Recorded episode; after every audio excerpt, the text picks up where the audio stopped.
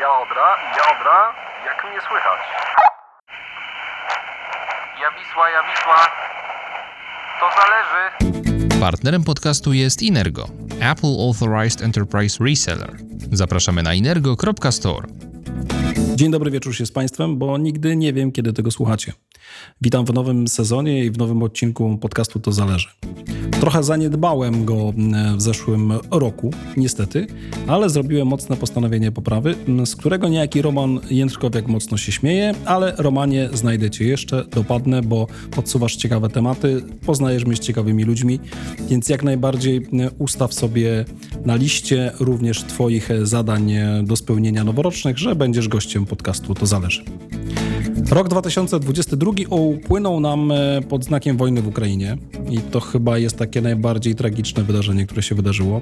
Pod hasłem inflacji, pod hasłem e, różnych e, załamań łańcuchów dostaw, niezrealizowanych projektów, dziwnych cen ropy naftowej, no ale cóż, cuda się zdarzają. Ale ten rok 2022, jak przeglądam sobie LinkedIny i pamiętam, co widziałem na nich też właśnie w 2022, upłynął pod hasłem, które mógłbym streścić trochę ironicznie. Kiedy witasz się z koleżanką lub z kolegą z innej firmy, to zadajesz pytanie, a czy ty już jesteś ESG? W związku z tym, że bym nie chciał popełnić błędu w rozszyfrowaniu tego skrótu, poprosiłem osobę, która według ludzi, których znam i według tego, co widzę, robi, zna się e, w tym obszarze, a na pewno ma wystarczającą wiedzę, aby się tym podzielić. Moim gościem jest Marek Friedman. Marku, kim jesteś, dokąd zmierzasz w tym świecie i co zamierzasz mu przynieść? Spełnienie. Pocieszę Cię, podobno średnio e, wszystkie postanowienia noworoczne upadają 17 stycznia, więc masz jeszcze kilka dni do tego, żeby trwać w swoich postanowieniach. Ale poczekaj, jeżeli dzisiaj, a nagrywamy to 4 stycznia, już zacząłem je realizować, to jest duża szansa, że chociaż zacząłem je realizować. No dobrze, co z tym ESG i dlaczego ja? Jestem prezesem spółki Responsibly, która dostarcza przedsiębiorcom narzędzia do raportowania niefinansowego dzięki czemu będą mogli zmierzać na swojej drodze ku ESG. A, a czym jest to ESG?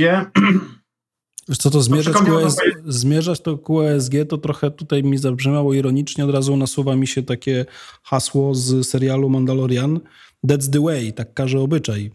No właśnie chciałem powiedzieć, że e, mówiąc o ESG możemy powiedzieć, że w pierwszej kolejności możemy powiedzieć, że to moda. Właśnie z rzeczonym kolegą Romanem e, wertowaliśmy ostatnio LinkedIna, i udało nam się w samej Polsce zliczyć 1800 osób, które mają w profilu swoim LinkedInowym e, opis ESG. I to jest to ESG, o którym dzisiaj rozmawiamy, tak? To, to nie jest na przykład, że jestem, nie wiem, energicznym, sportowym jakimś tam. Gladiatorem. Gladi o, o, o, właśnie. Nie, nie, nie. To jest Environmental Social Governance, czyli próba dążenia biznesów do tego, żeby nie rozliczać się tylko i wyłącznie z wyników finansowych, ale też z tego, jaki wpływ mają e, przedsiębiorstwa na środowisko, na społeczność i w jaki sposób są zarządzane. To, że to jest moda i to, że to w biznesie jest fajne, to ich się wszystkim podoba. Widać po tym, co się działo w zeszłym roku, bo praktycznie co tydzień mieliśmy 5-7 konferencji na ten temat. Wiele mediów nie akceptuje e, treści ESG, o ile nie wniesie się odpowiedniego myta. W związku z tym wszyscy wyczuli w tym pieniądz, jak to mówi piosenka, z racji tego, że pod tym sztandarem ESG bardzo łatwo jest uprawiać wszelkiego rodzaju upiększanie przedsiębiorstw, produktów, biznesów i czy to będziemy mówili o greenwashingu, czy właśnie o social washingu, czy governance washingu, to, to pod, tym, pod tym szyldem można to bardzo, bardzo sprawnie i, i ładnie uprawiać. Ja bym trochę chwilę zastopował, bo teraz jakby takie dwie ważne rzeczy powiedziałeś. Po pierwsze, że to jest moda. No i okej, okay, powiedzmy, że moda może być zła albo dobra, więc teraz pewnie zobaczymy, czy ta moda po tym, co będziesz mówił, czy to jest taka moda na coś dobrego, tak? Czyli chociażby na, nie wiem, bieganie, na, na, na jakby zadbanie o zdrowie, bo to też są takie zawsze mody. Natomiast powiedziałeś, że to jest taki element dotyczący takiej odpowiedzialności społecznej firm, no ale to trochę taki inny CSR, bo to też bym tak tutaj zaparkował. No bo swego czasu każda firma chciała być CSR, mówiła, że jest CSR i chodziła i głosiła i nawet we współpracy między firmami ważne było, żeby ta druga pokazała, że jest CSR, to wtedy będę od ciebie kupował. I czy to ESG również nie będzie takim trochę znacznikiem, tak? że jeżeli masz ESG, ten raport niefinansowy, no to ja wtedy od ciebie kupię. Ta, znaczy, mówi się, że ESG wywodzi się z CSR-u. Mnie e, aspekty wpływu biznesu na środowisko społeczne, szczególnie na społeczność i, metod zarządzania w biznesie interesowały dużo wcześniej, zanim się dowiedziałem, że to się nazywa ESG. Natomiast jeżeli jest robione poprawnie, to ma to ogromną przewagę nad CSR-em. CSR był e, dość jednostronnie definiowany przez e, firmy, które go realizowały i to mogło być w postaci działań systemowych, gdzie, gdzie, gdzie, gdzie, spółki produkujące, nie, powiedzmy to otwarcie, gdzie Danon realizował program Podziel się posiłkiem wspólnie z bankami żywności dostarczał dzieciom, które nie miały możliwości długiego posiłku w szkole, dostarczał produkty do tego, żeby, żeby ten posiłek dzieciom dać. A mogło to być w postaci dofinansowania e, klubu sportowego syna prezesa i też ładnie to uchodziło pod hasłem CSR. Natomiast przewagą ESG nad CSR-em jest to, że po pierwsze ono wywodzi się z regulacji i z rynku inwestycyjnego i szczególnie aspekt e, wpływu na środowisko i aspekt standardów zarządzania są bardzo jasno zdefiniowane przez regulatora. I to jest kolejna bardzo ważna rzecz, że, raportowanie niefinansowe i też e, metody, w jakich firmy prezentują swoje wskaźniki ESG są w miarę skwantyfikowane, w miarę obiektywne i co więcej, już niedługo będą immanentną częścią raportu finansowego, a co za tym idzie, przekazywanie danych niewłaściwych lub nieprawdziwych w tym raporcie finansowym będzie niosło sobą takie same konsekwencje jak pokazywanie nie, nieprawdziwych danych finansowych. Marku, powiedziałeś, że według Ciebie to ESG czy ESG ma duże szanse, żeby się powieść, tak? żeby jednak było czymś prawdziwym, żeby ta moda na sukces stała się naprawdę czymś realnym, jest to, że za tym stoi regulator. Mnie to trochę niepokoi, bo, bo, bo te czasami regulacje są pisane po prostu od czapy. No i teraz pytanie, czy faktycznie regulator pisząc tą regulację dołożył e, najwyższych starań jakości, aby dostarczyć coś, co jest po pierwsze zrozumiałe dla wszystkich, e, po drugie, że wszyscy będą grali według takich e, samych reguł, a jeśli nie będą faulowali, to te faule zostaną wyłapane chociażby na jakimś systemie VAR albo coś takiego. No wiesz, raport finansowy też można elegancko sfałszować lub powiedzmy upiększyć. E, no tak, nawet en Enron, Enron najlepszym światowym przykładem dobrego raportowania finansowego jest. Mamy też nasz polski przykład, gdzie spółka wielokrotnie audytowana przez e, Top 4 e, wprowadzała inwestorów w błąd, jak Getback. Tak, masz rację I, i, dokładnie tak. Polacy nie gęsi i swoje Enrony mają, nie? Tak, natomiast oczywiście to jest tak, że to jest skomplikowane. Tak? To jest dużo bardziej skomplikowane niż raportowanie finansowe. Raportowanie finansowe w jakiejś formie przedsiębiorcy robili od starożytności. Prowadzili księgi, coś, coś tam liczyli, coś sprawdzali, nawet dla swoich wewnętrznych potrzeb, potem na potrzeby już rynku inwestycyjnego do, do prezentacji dalej. Natomiast e, to raportowanie niefinansowe obejmuje tak wiele różnych aspektów, że oczywiście po pierwsze jest miejsce do popełnienia błędów, po drugie jest dużo miejsca do skomplikowania tego, a po trzecie jest miejsce do świadomej lub nie e, manipulacji. Jednak jeżeli spojrzymy na sam, na razie ten powiedzmy najbardziej popularny i najprostszy do zaprezentowania, czyli wskaźnik E, czyli wpływu środowiskowego, to tutaj regulator, i to niezależnie od tego, czy mówimy o Unii Europejskiej, czy mówimy o, o Ameryce Północnej, czy mówimy o rozwiniętych krajach Azji, przyjął jako podstawowy miernik wskaźnik e, emisji śladu węglowego, e, emisji CO2 przez przedsiębiorstwo i, i produkowane przez niego produkty. To znowu tutaj ta emisja CO2. Ja teraz czytam różnego rodzaju deklaracje różnych firm, jak to obniżyliśmy, jak to obniżymy. I tak naprawdę no, budzi się we mnie duża wątpliwość, czy faktycznie te firmy nawet umieją policzyć ten swój wpływ, tak? Bo okej, okay, powiedzmy firma transportowa, która wysyła samochody, które zużywają się, które tankują, które jeżdżą, które jakby zostawiają resztki opon gdzieś tam, e, czy, czy, czy tam nawet oleju, bo ktoś to źle ten olej wymienia. No to powiedzmy, że w ich przypadku tak, ale co w przypadku jakiegoś takiego wydawnictwa serwisów internetowych, które deklaruje że właśnie dokładnie sobie policzyło i za jakiś czas będzie zeroemisyjne. Pod względem swoich serwerów tylko i wyłącznie.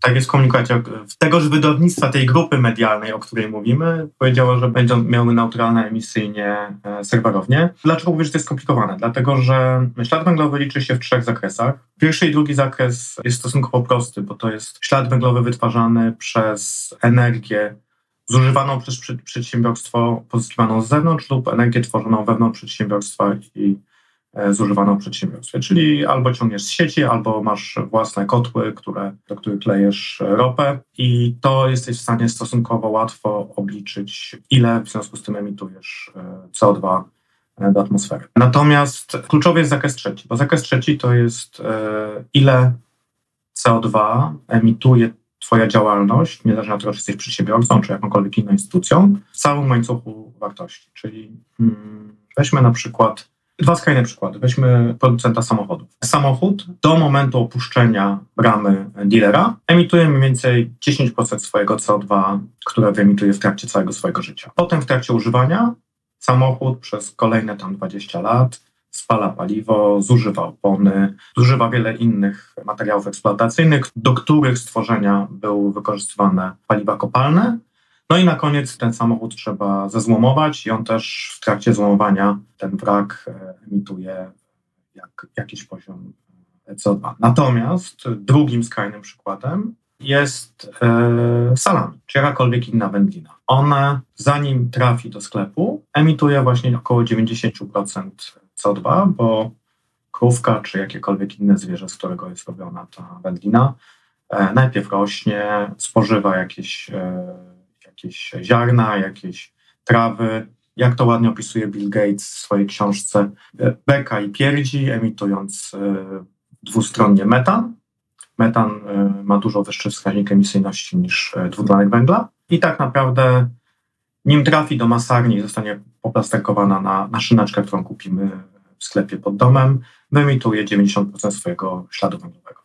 Marku, Marku to teraz e, fajne przykłady, jakby skrajne, pokazujące pewne rzeczy, rzeczy dosyć istotne. Natomiast mm, jak słuchałem teraz o tym aucie, o którym mówiłeś, to, to przypadkiem czy do tej emisji startowej auta, no bo z tego wygląda, że najlepiej gdyby te auta w ogóle stały od dealerów, tak? No to byłoby najlepiej wpływ na środowisko. Um, one by sobie stały i w tym momencie nie byłoby tych 90%. Ale czy do wytworzenia auta jednak nie powinniśmy doliczyć tego wszystkiego, co się dzieje z pracownikami, bo myślę, że tu są tylko takie koszty, jak powiedziałeś, paliwa kopalne, wytworzenie części.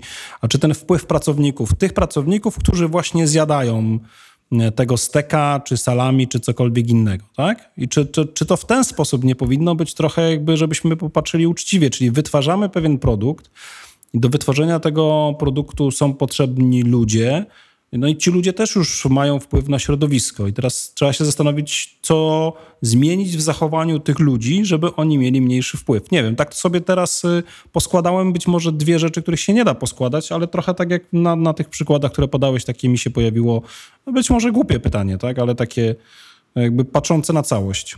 Ono nie jest głupie, bo regulacje to uwzględniają. Regulacje uwzględniają nie cały e, ślad węglowy wyemitowany przez ludzi e, pracujących w procesie wytworzenia auta, ale ślad węglowy, który wytwarzają ci ludzie w drodze do, e, do pracy, w miejscu pracy i wykonując inne czynności związane z, z wytworzeniem tego samochodu. Czyli nie obejmujemy czasu, który ci ludzie spędzają oglądając Netflixa, to jest twoja własna emisja, za którą odpowiadasz jako człowiek, a nie E, twój pracodawca odpowiada za nią, natomiast wszystkie czynności związane z Twoją pracą to są czynności, które wliczają się do e, emisji tegoż e, auta czy tej wędliny.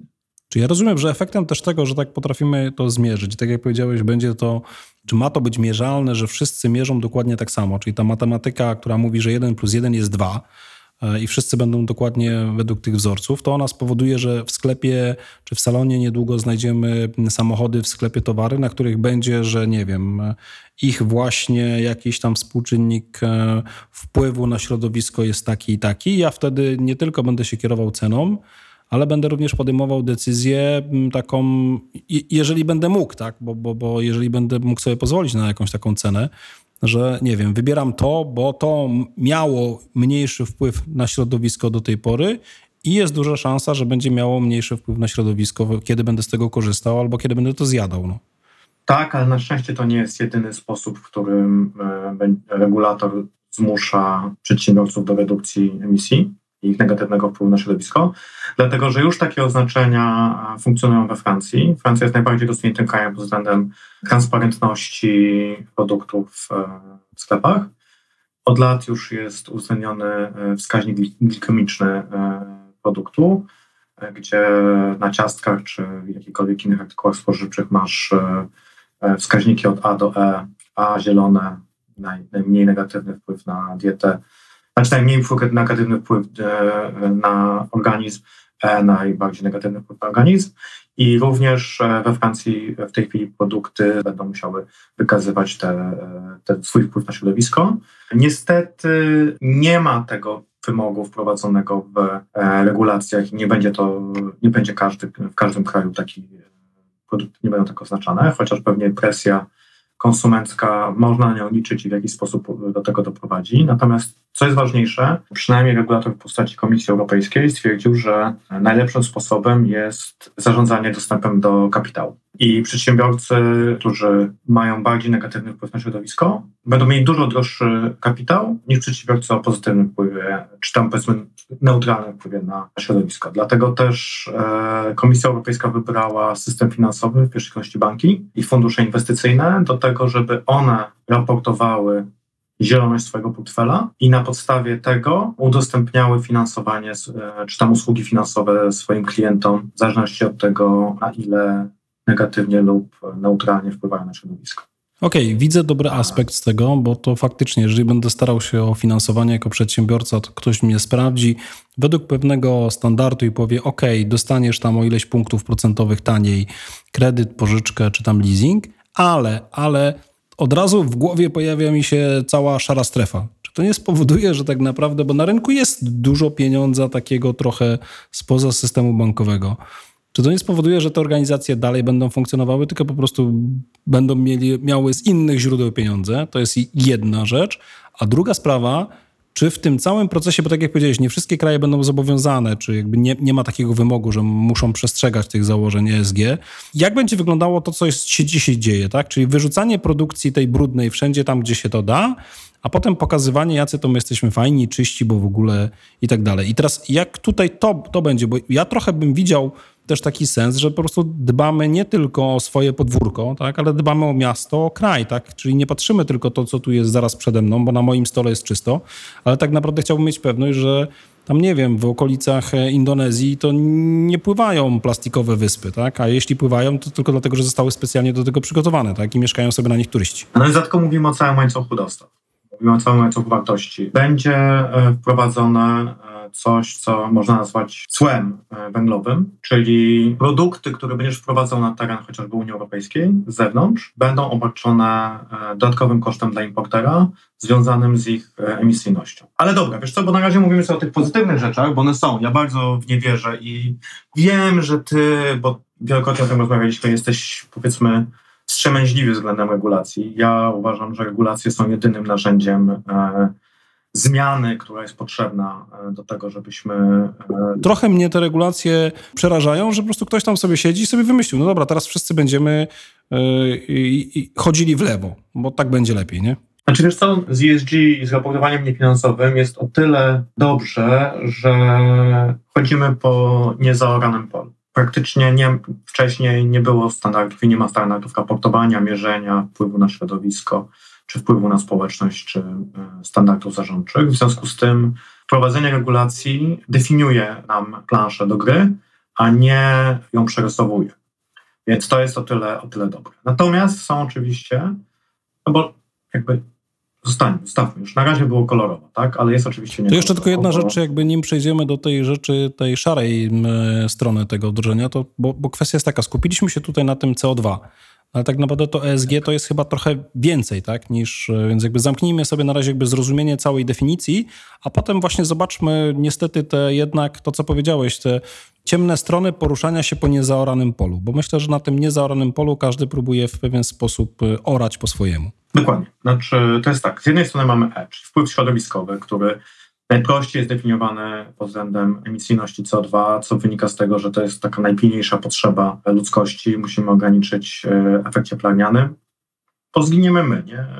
Planeta przetrwa, ileś tam gatunków przetrwa, ludzie nie przetrwają. W ramach E jest jeszcze kilka innych wskaźników, takich jak bioróżnorodność e, czy ślad wodny. Temat wody był bardzo popularny w zeszłym roku w Polsce po zatruciu Odry. No tak, nieźle wszyscy popłynęliśmy na Odrze. No. Drugi wskaźnik, e, czyli wpływ na e, społeczność, jest już jest najbardziej płynny i wydaje się być bardzo istotny, acz e, niechętnie poruszany. Tak? Bo szczególnie polscy przedsiębiorcy, czy powiedzmy mieszkańcy miasteczka Wilanów chętnie patrzą za wielką wodę, no i tam ten wpływ społeczny określa się przez diversity, czyli różnorodność.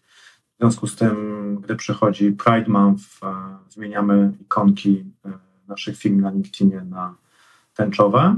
A tak naprawdę ten wpływ na społeczność to jest dużo większy temat, tak? bo chociażby w momencie, kiedy budujesz jakąś małą miejscowością fabrykę, która będzie zatrudniała tysiąc osób, to musisz zapewnić w jakiś sposób, żeby ci ludzie dojechali do tej fabryki nie naruszając standardów życia, czy nie obniżając standardu życia e, mieszkańców tego miasta. Czy też e, tak jakże popularny do niedawna outsourcing produkcji do, do tanich krajów Azji, który spowodował, że duża część społeczeństwa została odcięta od możliwości rozwoju i zarobkowania, bo do tej pory zajmowali się powiedzmy taką blue collar work, czyli, czyli zajmowali się produkcją, uczestniczyli w procesie produkcji. To są takie rzeczy, na które, na które tak naprawdę trzeba spojrzeć, czyli na ile nasza działalność jako przedsiębiorstwa, jako miasta, jako polityków wpływa na po pierwsze na naszą społeczność lokalną, potem trzeba popatrzeć szerzej na powiedzmy województwo, potem na, na, na państwo, dalej na, na, na kontynent. E, więc, e, więc ten social jest jest bardzo ważny, a G, czyli governance, czyli standardy zarządcze, z jednej strony są, są proste, dlatego że jest kodeks e, spółek, e, są zasady zarządzania, podejmowania decyzji, raportowania itd., itd., itd. Natomiast e, tutaj właśnie tkwi ten cały potencjał ESG washingu, dlatego że ryba psuje się od głowy i jeżeli zarządy spółek. Robią coś dlatego, że uważają, że to, ma, że to będzie miało pozytywny wpływ na, dla ich biznesu i dla właśnie społeczności, środowiska. To jest fajnie. Natomiast jeżeli za, zarządy spółek widzą, że udawanie czegoś, robienie czegoś na pokaz przyniesie im e, krótkoterminową korzyść i powiedzą róbmy to, no to tu jest właśnie ten podstawowy problem. Czyli tak naprawdę wypełnienie wskaźników e, wpływu środowiskowego, tam ograniczenie negatywnego wpływu środowiskowego i ograniczenie negatywnego wpływu e, na społeczności, szczególnie społeczności lokalne, zależy tak naprawdę od standardów zarządzania, standardów podejmowania decyzji, no i czegoś, czego w biznesie nie ma, czyli moralności decydentów. Czyli poczekaj, teraz jakbym sobie podsumował te wszystkie literki, które opowiedziałeś, to tak naprawdę to G powinno być na początku. Bo tak naprawdę, jeżeli powiedziałeś, ryba psuje się od głowy, to to G jest istotne z punktu widzenia, jak zarządzasz firmą. Potem wpływ na społeczeństwo, bo tak naprawdę co robisz w bliskiej odległości i dalszej odległości. No i na końcu ten ślad węglowy. No i teraz to, co mówisz, rozumiem, że ESG washing to jest jakby wyższy stopień wtajemniczenia w wybielaniu w stosunku do greenwashingu. To jest tak, że dlaczego ESG zaczyna się od E i wiele, wiele, wiele instytucji mówi skupmy się tylko na E. Bo E jest łatwe, policzalne, zrozumiałe i w związku z tym też, gdy mówimy washingu, to dużo łatwiej zrobić greenwashing niż robić social washing czy ESG washing w szerokim tego słowa znaczeniu. Natomiast tak, no, kluczowe jest G, natomiast G to znaczy ufać, że stakeholderzy e, przedsiębiorstwa podejmują słuszne decyzje na rzecz przyszłości tego przedsiębiorstwa, przyszłości społeczności, w której ono funkcjonuje i przyszłości e, środowiska. To zresztą bardzo ładnie zdefiniował Larry Fink, e, prezes BlackRocka, największego funduszu inwestycyjnego na świecie. E, mówił, że ESG investing to jest e, inwestowanie z nadzieją w przyszłość. Czyli nie patrzymy na e, krótkoterminowe, kwartalne wyniki spółek, tylko myślimy o tym, jak one będą się rozwijały i jakie korzyści zwroty z inwestycji przyniosą w długoterminowym okresie. Bo w ogóle bierzemy długoterminowy okres pod uwagę. No dobrze, tylko dłu, mówisz długoterminowy. To wszystko fajnie brzmi teraz w tej warstwie takiej deklaracji, ale tak naprawdę w zdecydowanej większości spółek zarządy są w okresie 3-5-letnim, mają cele na ten okres czasu i tak naprawdę trochę tutaj mamy często do czynienia, a po mnie choćby potop albo nie wiem, trzy koperty w szufladzie. No i teraz to zaufanie. Jest nawet gorzej, dlatego że zarządy nie działają w, e, w planach 3-5-letnich. Zarządy dział, działają od, e, od kwartalnego wyniku finansowego do kolejnego kwartalnego raportu finansowego. Jeśli kwartał do kwartału wykazujesz wzrosty, kwartał do kwartału wykazuje większą sprzedaż i, i niższe koszty, to jesteś chwalony przez inwestorów. Gdy jednak to się zmienia, no to na ogół nie doczekasz do końca swojego trzyletniego okresu, na który zostałeś powołany. No i teraz e, widzisz, no bo tu na końcu jest też człowiek, którego to wszystko dotyczy. No i teraz musiałoby się naprawdę faktycznie wiele zmienić w tym obszarze zarządzania, spojrzenie trochę inaczej na realizację różnych planów, zadań, po to, abyśmy mieli, że te spółki istnieją w okresie długofalowym. No tak, i dlatego właśnie znowu kolejny, kolejne nadzieje w regulacjach, dlatego że w ramach raportowania niefinansowego na razie będziesz mówił o swoim wpływie na tych trzech wymiarach, ale za chwilę będziesz musiał przedstawiać deklarację redukcji tego negatywnego wpływu, plany, jak, w jaki sposób ta redukcja zostanie zrealizowana i będziesz rozliczany z tego, czy dowozisz ten plan tak samo, jak dowozisz plan finansowy. Więc to jest tutaj nadzieja w regulatorze i jest nadzieja w, w instytucjach finansowych, czyli w, w, inwestorach, że wartość spółek będzie liczona nie tylko od ich wyniku finansowego, ale też od realizacji zobowiązań, to się nazywa deklaracja od realizacji zobowiązań. To zależy. Rozmowy o rzeczach ważnych i ważniejszych. No dobrze, narysowaliśmy, narysowaliśmy taki piękny świat, gdzie ludzie będą odpowiedzialnie dbali o firmy, będą odpowiedzialnie dbali o społeczeństwo, jednocześnie wpływ e, na środowisko tego, co wytwarzają, dostarczają, tak? Wszystko fajnie. Ale sam powiedziałeś już takie hasło ESG washing. No i teraz e, przejdźmy na tą ciemną stronę ESG. No bo zakładam, że tam już jakiś Lord Father pracuje ze swoją brygadą. O mój drogi, no to tutaj zaczynamy, tu, tutaj zaczynamy kolejne dwie godziny naszego podcastu. Jeżeli będą interesujące te dwie godziny, to myślę, że każdy nam wybaczy. Jasne. E, wiesz co, to jest tak, że to, że działamy na nierozpoznanym terytorium, daje bardzo duże pole do manewru specjalistom od marketingu i komunikacji. Dlatego, że Pozdrawiamy, pozdrawiamy Romana. Pozdrawiamy Romana. Roman uczestniczył ze mną w panelu w zeszłym roku na z konferencji ESG, gdzie e, pod frywolnym tytułem Greenwashing się opłaca. Nie, ale pozdrawiamy Romana, bo, bo on będzie w tej jakby awangardzie tych głównych śledczych, którzy będą wytykali przez to, że jakby zna mechanizmy marketingowe.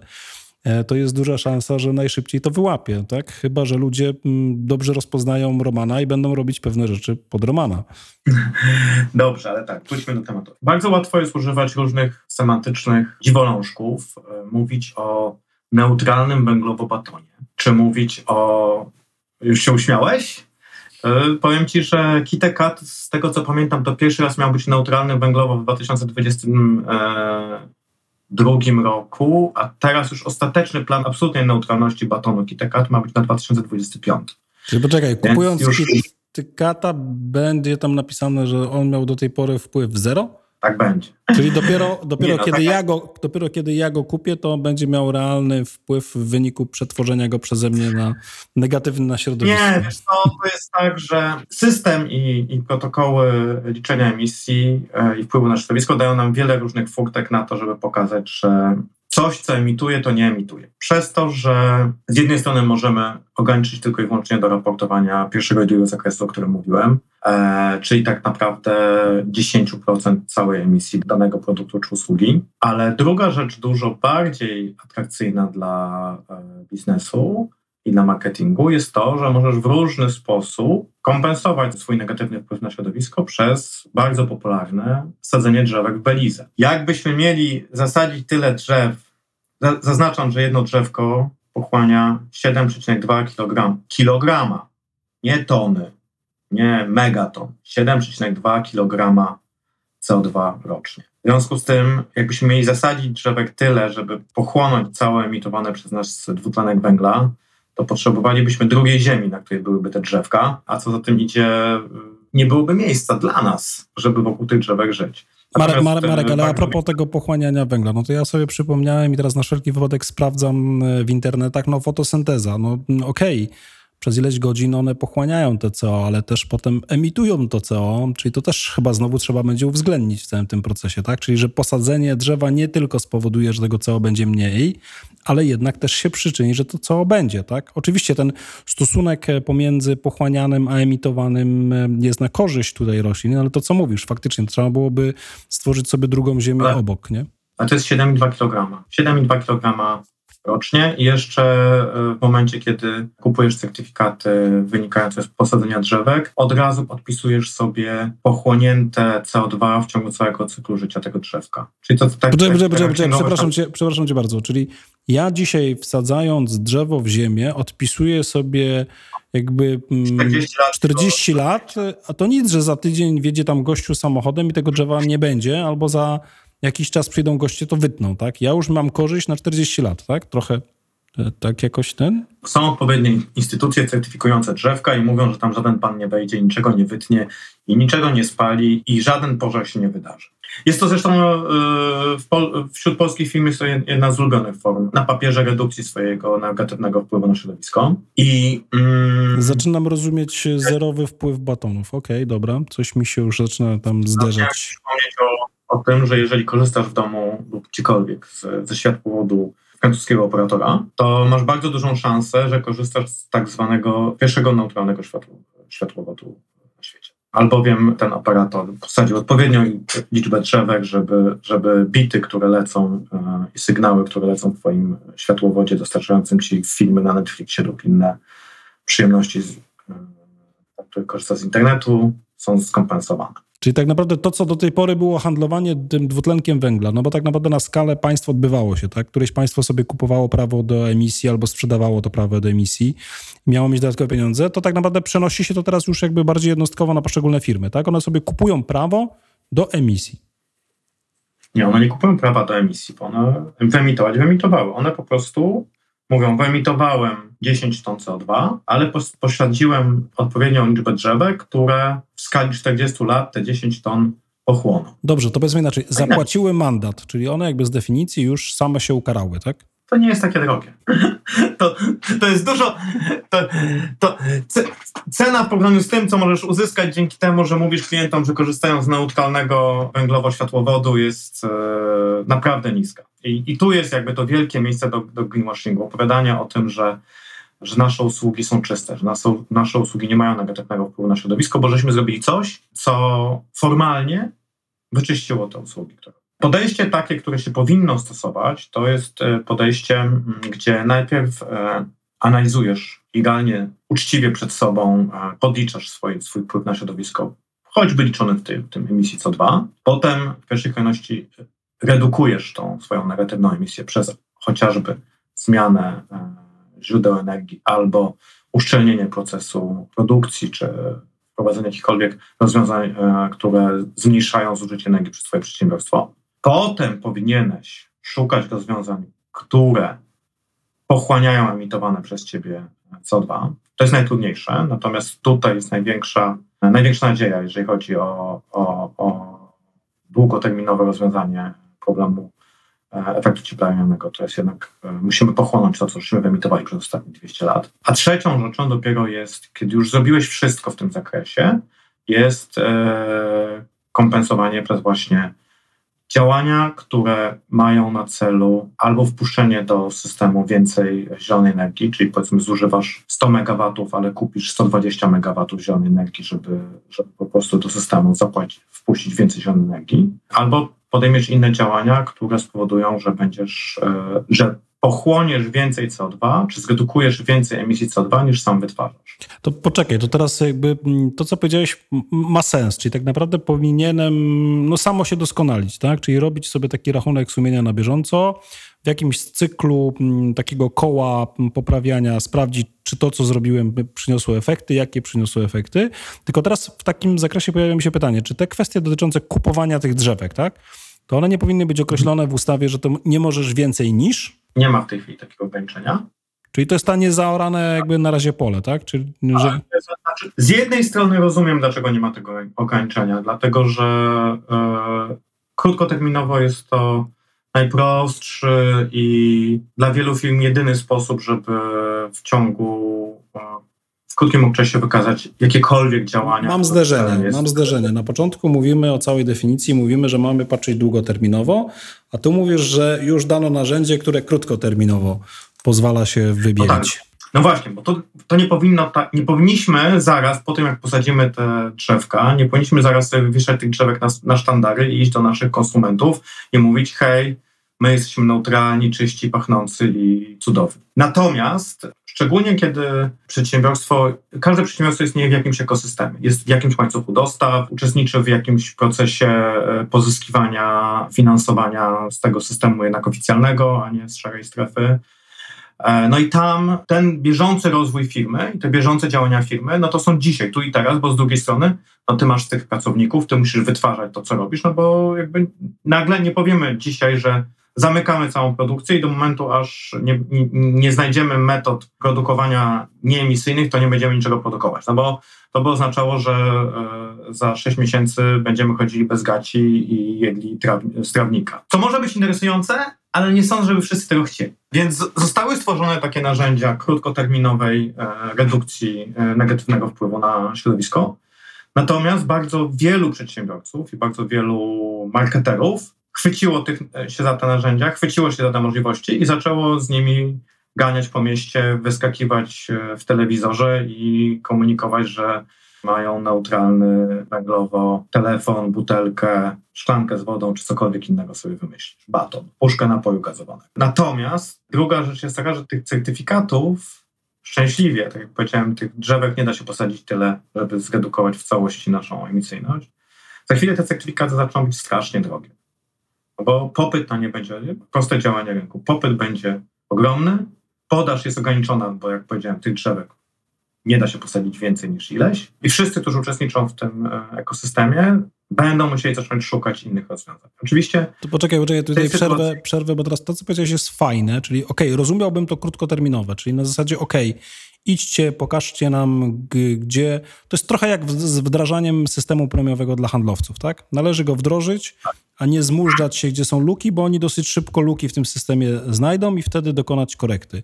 To teraz tu rozumiałbym ten element dotyczący takich krótkoterminowych narzędzi, które są dostępne, czyli zobaczmy, z których korzystają, dlaczego korzystają, dlaczego to się opłaca. Natomiast też mamy świadomość, że ci, którzy dostarczają, też za chwilę zobaczą, że wcale nie muszą tego dostarczać za darmo, tak? Mogą podnieść znacząco cenę. E, a kolejna rzecz, która mi się jawi, no to też się mogą pojawić całe grupy. Już, już widzę startup, który będzie wymyślał drzewa, które można hodować w wodzie, tak? Posadzić w wodzie. No, to, to, jakby tak teraz patrzę. I to jeszcze w morzu i, i że w ogóle one zjadają plastik. Obawiam się, że takie startupy już istnieją. Inny nasz wspólny kolega e, Damian znalazł e, zegarki robione z, z plastiku wyłowionego z oceanu. Taki zegarek też kosztuje majątek. Więc, e, więc tego jest sporo i naprawdę to daje dużą Ale poczekaj, poczekaj, znowu ci tu wejdę w słowo. No powiedziałeś na początek, że to ESG to moda, więc ten zegarek może faktycznie będzie elementem mody, czyli po pierwsze stać mnie na to, żeby mieć taki zegarek i w ten sposób pokazuję, że wpływam pozytywnie na to środowisko. No, no i tu znowu wrócimy do, do tego, skoro masz telefon, to po co ci zegarek? Ale nie ważne. No, mi zegarek na przykład po to, że coraz częściej wychodzę bez telefonu, tak? Pewne funkcje są przeniesione na zegarek, co powoduje, że podczas spacerów albo biegania mam te funkcje, których potrzebuję, czyli mierzy mi wszystko to, co mierzy, dostarcza mi muzyki, którą potrzebuję, e, czy tam słucham podcastu, ale nie, nie rozprasza mnie, bo nie sięgam po niego co chwilę, żeby tam zaglądnąć, tak? A z drugiej strony też jest moim podręcznym komunikatorem, bo jak ktoś do mnie zadzwoni, no to jestem w stanie odebrać. Więc y, może jest tak, że jak niektóre filmy pokazywały, że za chwilę to całe te komunikatory przeniosą się do, do, do, do właśnie do, do zegarków i to może zegarki są przyszłością, a nie telefony. Wiesz co, znaczy tak, okej, okay. temat zegarków i gadżetów pewnie możemy sobie odłożyć na, na inną rozmowę. Natomiast no, tu jest jeszcze jeden poważny problem, który trochę tknęliśmy rozmawiając o zegarkach. No my musimy zwyczajnie ograniczyć konsumpcję. Tak po prostu. Okej, czyli kupujemy, że, kupujemy, czyli wracamy do tych czasów, y, że kupujemy coś, co jest używane przez długie lata. Tylko znowu to, jeżeli to coś jest używane przez długie lata, to będzie trochę droższe. I teraz pytanie, czy znowu nie robimy wykluczenia części społeczeństwa dzisiaj, którego nie stać na te droższe rzeczy. No i tutaj jakby koło nam się zamyka, bo znowu dla pewnej grupy społecznej one kupią coś, co działa, nawet ze świadomością, że się zepsuje za rok, ale on dzisiaj ma. Nie go nie stać na to, żeby zainwestować w coś drugiego, aczkolwiek pamiętamy, pewnie jesteśmy w takim wieku wspomnienia naszych dziadków, którzy mówili, że biednego nie stać na kupowanie tanich rzeczy, tak? No tak, no najbardziej takim ewidentnym przykładem jest e, jedna z najbrudniejszych gałęzi gospodarki, czyli moda, która proces e, wytworzenia koszulki, pofarbowania jej, jakby zrobienia tego wszystkiego, co, co, co potrzebujemy, żeby potem chodzić z logotypem e, jednej, drugiej firmy, która pokazuje, że jesteśmy fajni albo fajniejsi, jest bardzo brudny. I szczęśliwie firmy modowe odepchnęły ten problem cedując tą produkcję do Bangladeszu czy innego kraju, który mało kto jest w stanie wskazać na mapie. Natomiast cały model biznesowy mody, tak zwanego fast fashion, jest modelem z góry nie e, zrównoważonym. Bo ten model zakłada robienie dużo za dużo rzeczy o krótkiej czasie e, trwałości. To są, te, te koszulki wytrzymują jedno, dwa, trzy prania, ale również prowadzili modę na to u konsumentów, że ten konsument świadomie kupuje sobie tą koszulkę na jedne, jedne dwa, trzy wyjścia, bo wie, że za te 22 zł, 24, 25 zł jutro pójdzie do, do jednego, drugiego, trzeciego sklepu na 4 literki, 3 literki lub dowolną liczbę literek i kupi sobie nową, kolorową e, koszulkę. I tutaj jest, jest ten największy problem, przed którym staniemy, przed którym stanie, e, staną przedsiębiorcy, stanie gospodarka, że są po prostu modele biznesowe, które nie tylko nie mają racji bytu, ale z założenia szkodzą środowisku i szkodzą społeczeństwu bo jednocześnie przenosząc tą produkcję do przysłowiowego Bangladeszu, zlikwidowaliśmy e, jeden z największych przemysłów e, w Polsce, przemysł tekstylny, gdzie e, jeszcze 10 lat temu w Polsce były produkowane odzież topowych marek kwiatowych, również na to, że były wyjątkowo trwałe. I to wymaga ogromnego przedefiniowania. Zresztą taką najbardziej greenwashingową branżą jest właśnie moda, która deklaruje, że ta koszulka jest zeroemisyjna. Czyli mo moda, moda nie poddaje się modzie na ESG? Czy nie, po prostu... moda, poddaje. moda idzie z nurtem na modę na ESG, tylko, tylko, ty, tylko prezentuje ją na wybiegach. Okay. Na manekinach. I mówi o tym, że zakładając tę koszulkę i tylko tę koszulkę, komunikujesz światu, że myślisz o Ziemi. Co tam słychać? To zależy, gdzie ucho przyłożyć. No to Marek, to, to, jakby w całym tym znowu ESG tak mamy tych wszystkich elementów ważnych. To, co powiedziałeś, na razie mamy niezarane pole, na którym testowane są różne rzeczy. Jakby pewnie też regulator będzie patrzył, gdzie są dziury w tym wszystkim i będzie się starał to uszczelniać i porządkować. To fajnie, ale znowu to wychodzi, że to jednak my jako konsument jesteśmy winni złu całego świata. No bo to przecież my kupujemy, poddajemy się reklamie, idziemy, jemy steka, z, nie, nie wiem, z krowy wyklepanej, czy coś takiego i tak dalej, nie? A ostatnie, no nawet więcej niż tak. Można uznać, że cały, cały okres po, po II wojnie światowej jest okresem, z jednej strony mówią się, że końca historii, Myślałem, myśl, myśleliśmy, że już nie będzie żadnych konfliktów. Z drugiej strony był, jest, to, jest to okres e, niekończącego się wzrostu i też wzrostu konsumpcji, ale ta konsumpcja jednak była w dużym stopniu kręcona przez korporacje, które świadomie bardzo wykorzystywały z jednej strony tę możliwość outsourcowania, produkowania coraz tańszych rzeczy, a z drugiej strony wykorzystywały mózgi Romanów i innych do tego, żeby tworzyły z nich e, obiekty pożądania. Tak? każdy chce mieć ten zegarek, co ty masz. Każdy by chciał mieć. No tak, ja ten zegarek to będę miał raczej, chcę mieć go długie lata, więc dlatego taki też model wybrałem. E, Marek, dobrze, czyli mieliśmy ten element jakby pozytywny. Powiedzieliśmy sobie, po co to ESG jest i dlaczego powinno być. Teraz przeszliśmy w mhm. takie elementy, które powiedziały, że są pewne rzeczy dopuszczone krótkoterminowo po to, że pewnie zakładajmy, ja zakładam tu jednak no, tą fajną rolę regulatora, że regulator będzie patrzył na to wszystko, co się dzieje i uszczelniał całe te procesy, tak? I te, te wszystkie raporty, działania będą coraz lepsze i tak naprawdę ten, kiedy będę mówił, że jestem zeroemisyjny, to może się okazać, że do tego będę musiał dołączyć 20-stronicową książkę, w której napiszę, co tak naprawdę zrobiłem, albo odeślę na stronę internetową, która będzie publikowana na zeroemisyjnych em, serwerach. Mm, No i wszystko fajnie. My Mamy ten niestety ESG washing, czyli ESG washing, tak? To, to, to, to co mówisz. No i teraz y, jaka właściwie się przyszłość rysuje? No bo z jednej strony to jakby niby pozytywna, ale z drugiej strony jakby sam mówisz i pokazujesz rzeczy, że już wszyscy kombinują jak to popsuć. Słuchaj, no moim zdaniem mam.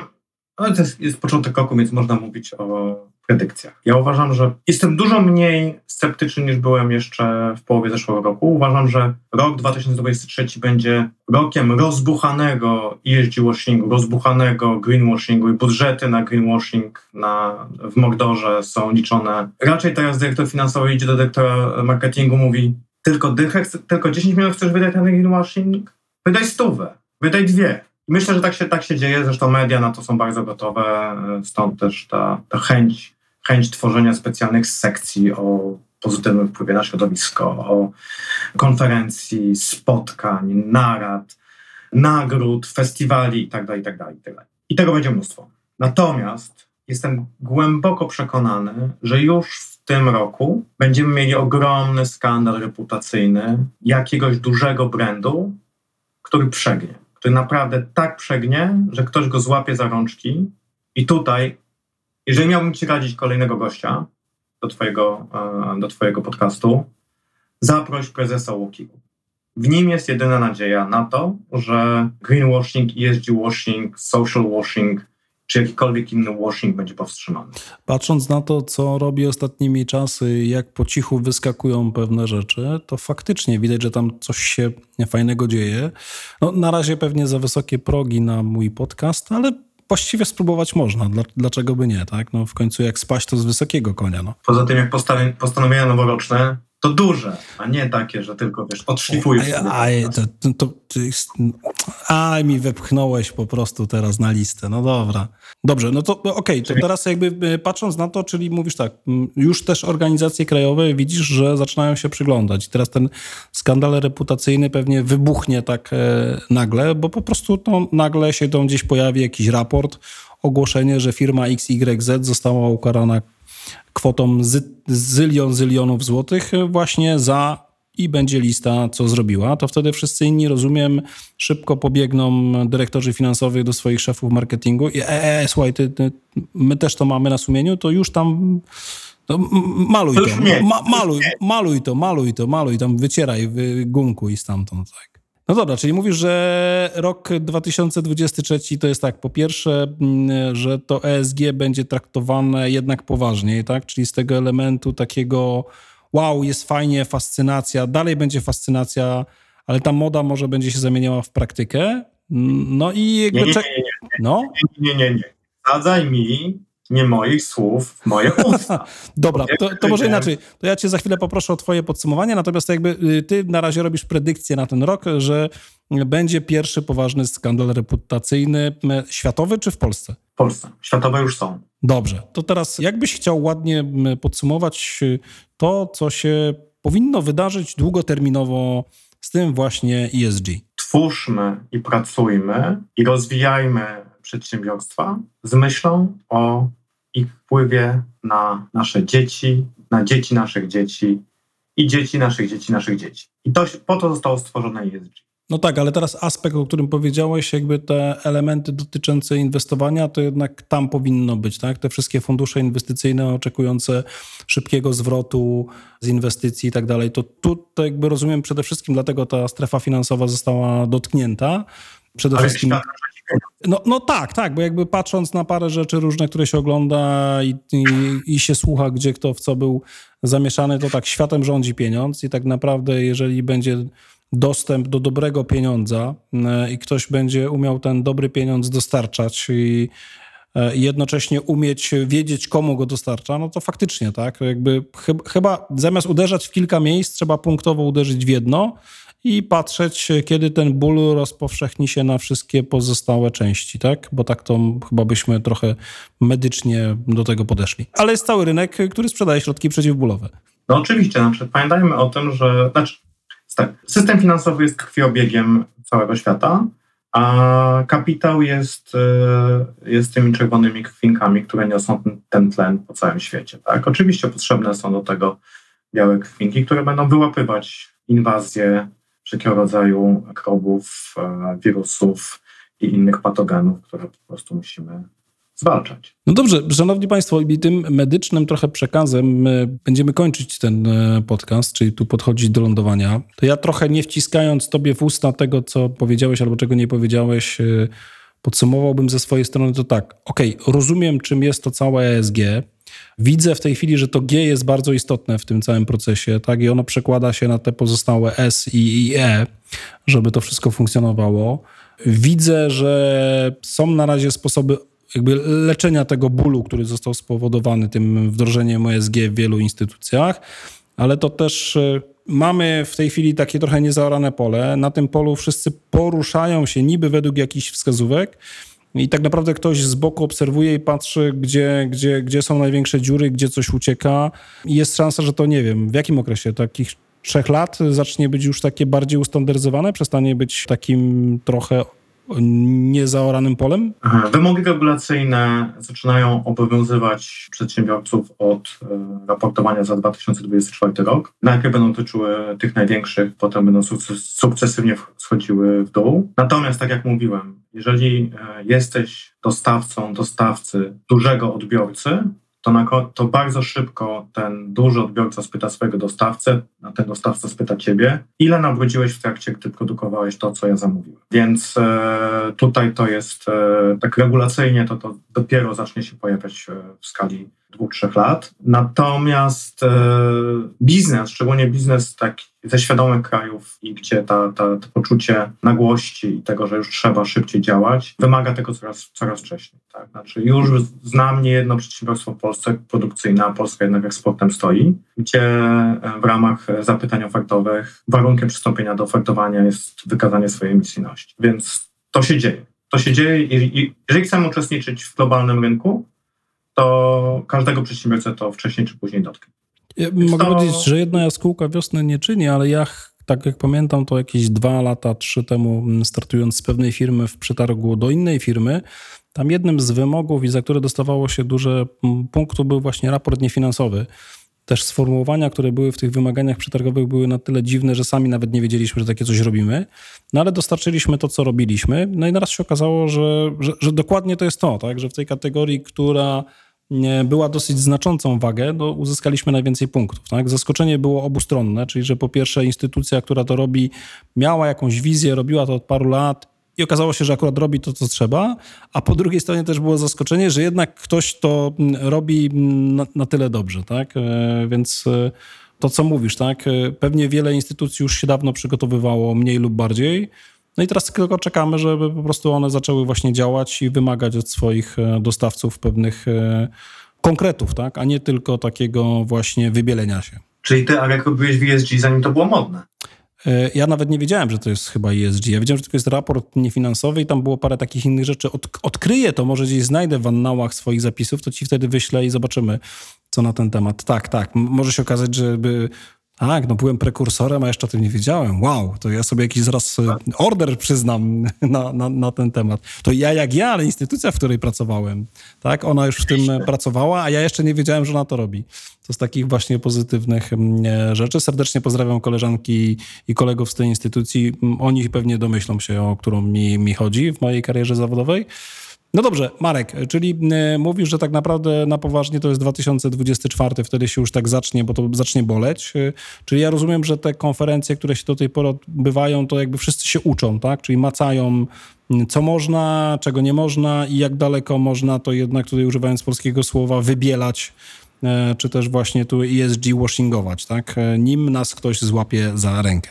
Nie, nie, nie, nie. Na razie to na konferencjach wszyscy się klepią po plecach i mówią, że takiego ESG, jak oni robią, to nikt nie robi.